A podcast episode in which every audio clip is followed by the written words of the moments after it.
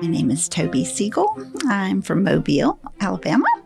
I've been working at UAB 19 years, and um, I was in the events department in development for 18, um, and now I'm in a role called community relations. So I'm a one man shop currently. The subject is UAB.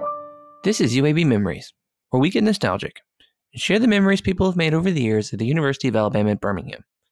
I'm Will Shingleton, producer and host of the Memories podcast.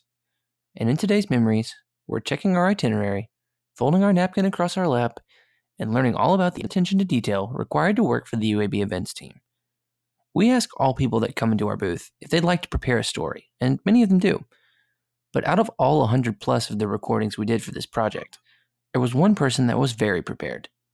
I guess that shouldn't be too much of a surprise, though, because for nearly her entire career at UAB, Toby Siegel has been in charge of dotting I's, crossing T's, and making sure that events run smoothly. And very similarly to the episode we put out a few weeks ago with Dr. Michael Saag, I'm going to step back and let her tell her story, or stories in this case, unencumbered. So, here, without any further interruption, is UAB's own Toby Siegel. So, I began working at UAB in May of 2000. My very first event that I worked was the groundbreaking for North Pavilion Hospital. It was a very hot July day. I do not recall the exact numbers, but my job was to guard a table of sack lunches containing a hot dog and chips until remarks were complete. We might have had 2,000 sack lunches and 5,000 attendees. Guarding was not an option, as hospital employees came from everywhere wanting lunch. It was quite the day, and certainly I questioned, What job did I take? A few weeks after I started, I was taken to see the UAB Woodward House. Events at the time dealt with all kinds of house maintenance issues for Miss Doris, the main housekeeper. More about her later. My first day visiting the house, I was asked to check the foyer credenza to make certain there were name tags in the drawer. I did not know this was a setup, but so shortly did. Milo, an Irish sheepdog, was sprawled on the oriental rug in the foyer. I have never seen a dog so large. I like ponies, but didn't want to walk past this huge animal. I went back to the kitchen where Miss Doris politely but sternly told me that that dog would not budge should I walk by.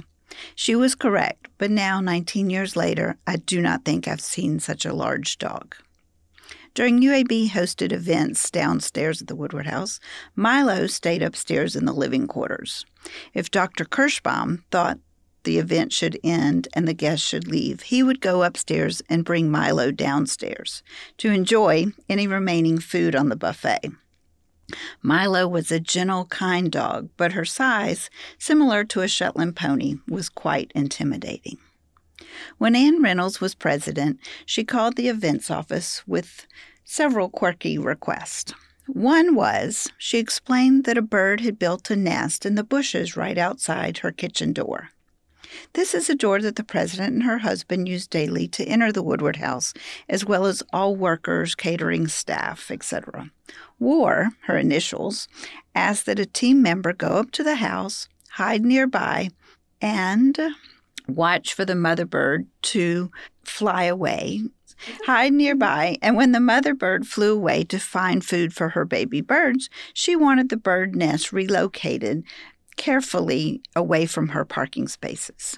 Brian Hartley took this and every request made to him very seriously, and he did as he was told. Once he returned to the office, he called the president's office to relay the fact that he successfully moved the nest and made certain the mother bird found the new location. For years, when I was director of UAB events, I told this story to job candidates. After explaining the request, I asked the candidate what they would do if they answered that phone call and received such a request. The answers, as you might guess, were varied. If someone suggested we call the zoo or stated they were not willing to complete this task, I knew they were not willing to go above and beyond their normal work duties and may not be a good fit for this department. If someone responded sure, they would be glad to handle this task even without prior nest relocating skills. I considered them a good job candidate. One day, Dr. Reynolds told the events team she wanted Milo to walk in the UAB homecoming parade and wanted her to wear something UAB. Panda Irwin took to the internet way before it was common, and after days of shopping, she finally ordered a horse blanket for Milo to wear in UAB green. She then had the UAB logo embroidered on the blanket. I mentioned Brian Hartley. He joined UAB events in 1999. He was the kindest, friendliest coworker I ever had. He took his job very seriously and therefore did a great job. In the early days, Brian would co- call my home before cell phones very early some mornings and say, quote, in case I get run over by a bus on my way into work, I want to let you know that I need to work on such and such today, end quote. Would you help me? The morning of July 26, 2004, Brian called me after 8 a.m. at work to say he was uploading some new software onto his home computer. He called back a few hours later to say he had been on the phone with tech support for a few hours and was annoyed it was taking so long. I left for lunch and received a call where I was lunching to return to the office ASAP. I could not imagine why I was being summoned back to the office. I learned upon my return that a car had run a red light near Pepper Place and T boned Brian on his way into work. He died instantly. Now, 15 years later, it is hard to relive that day. He had a special gift that would brighten your day with his warm smile, helping hand, and genuine compassion for your well being. I have never met anyone so kind. UAB events played a huge role at the UAB Woodward House for many years. I do not know when the events office was created, but it was first housed in the basement of the house. In 2006, I was named acting director of events, and then in 2007 became the director. At one point, we were a staff of 12 planning events for the president, vice president of development, and then we took on the School of Medicine dean's office, the Alys Stephens Center, and the list just kept growing. One year, we planned over 400 events with at least 10 attendees each. Back to Miss Doris, the housekeeper at the Woodward House for probably 40 years. She cleaned, did laundry, cooked the meals for President's family most nights, and was well known for her fried chicken. She dealt with President Hill's kids, President McCallum's boys running amuck in that stately mansion on the mountain. She dealt with President Reynolds' dog Milo, President Garrison's two cats, and through the renovations that the Watts did when they moved in. She never learned to drive. Members of the event team took her to Crestline, AmSouth, now Regions, every other week to cash her paycheck. She rode to work with Miss Charlotte, who was hired to be the upstairs housekeeper. Miss Doris loved to perch on her stool in the catering kitchen and watch whatever chef was preparing for an event. She was kind, but loved to intimidate those caterers and they knew never leave her kitchen dirty, nor leave with her spoons. She would call me the morning after an event and tell me what was missing. If the floor wasn't mopped or the commercial dishwasher trap not cleaned, she would stop you from leaving. She ran a tight ship that was appreciated by most everyone. Her brother would pick her up after nighttime events. The only time I saw her wrath was when I wanted to use the silver tea service.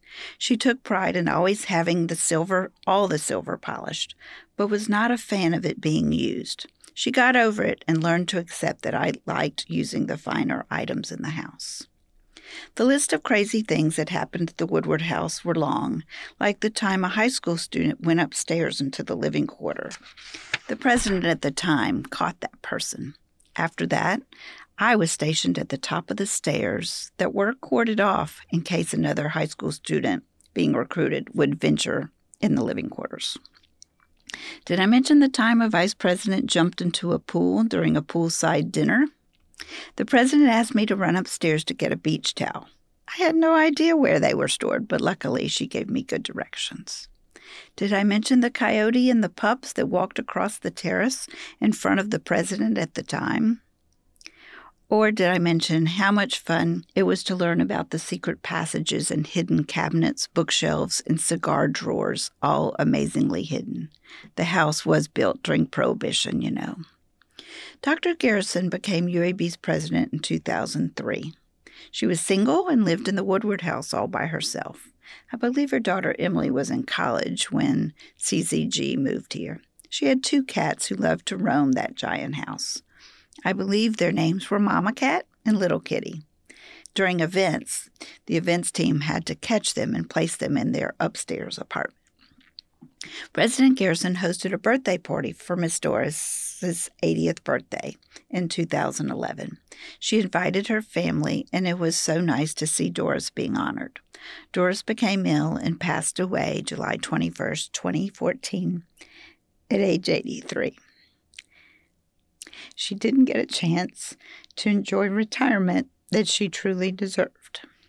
Probably my most intense, stressful, yet fascinating and gratifying event in my 19 years here at UAB was when the Dalai Lama came to campus in 2014. Security was so tight for blocks around the Alys Stephens Center, Yet protesters of His Holiness came out with drums to try to disrupt the crowds. Thank goodness for the city of Birmingham and UAB police for keeping them away from our entryways.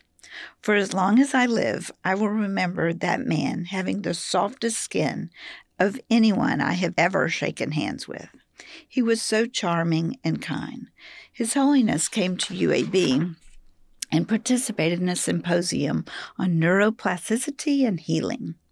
Dr. UAB's Dr. Edward Taub was instrumental in his visit, and the event's contact was Penny Whiteside.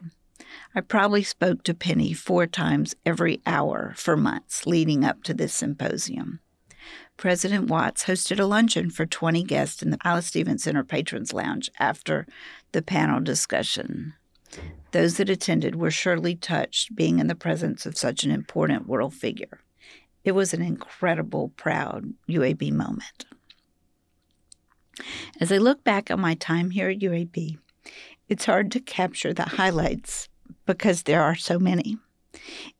Each Alys, Alys Stephens gala brought celebs to town and and watching grown, wealthy adults melt away when they take a photo with Al Pacino or Queen Latifah will always bring a smile to my face. I've learned so much in my role working in UAB events, in addition to meeting so many donors and staff. I can now teach etiquette and table manners and have learned the proper way to write names. I am proud of what UAB has become in my 19 years here. I wish I started working here earlier in my career.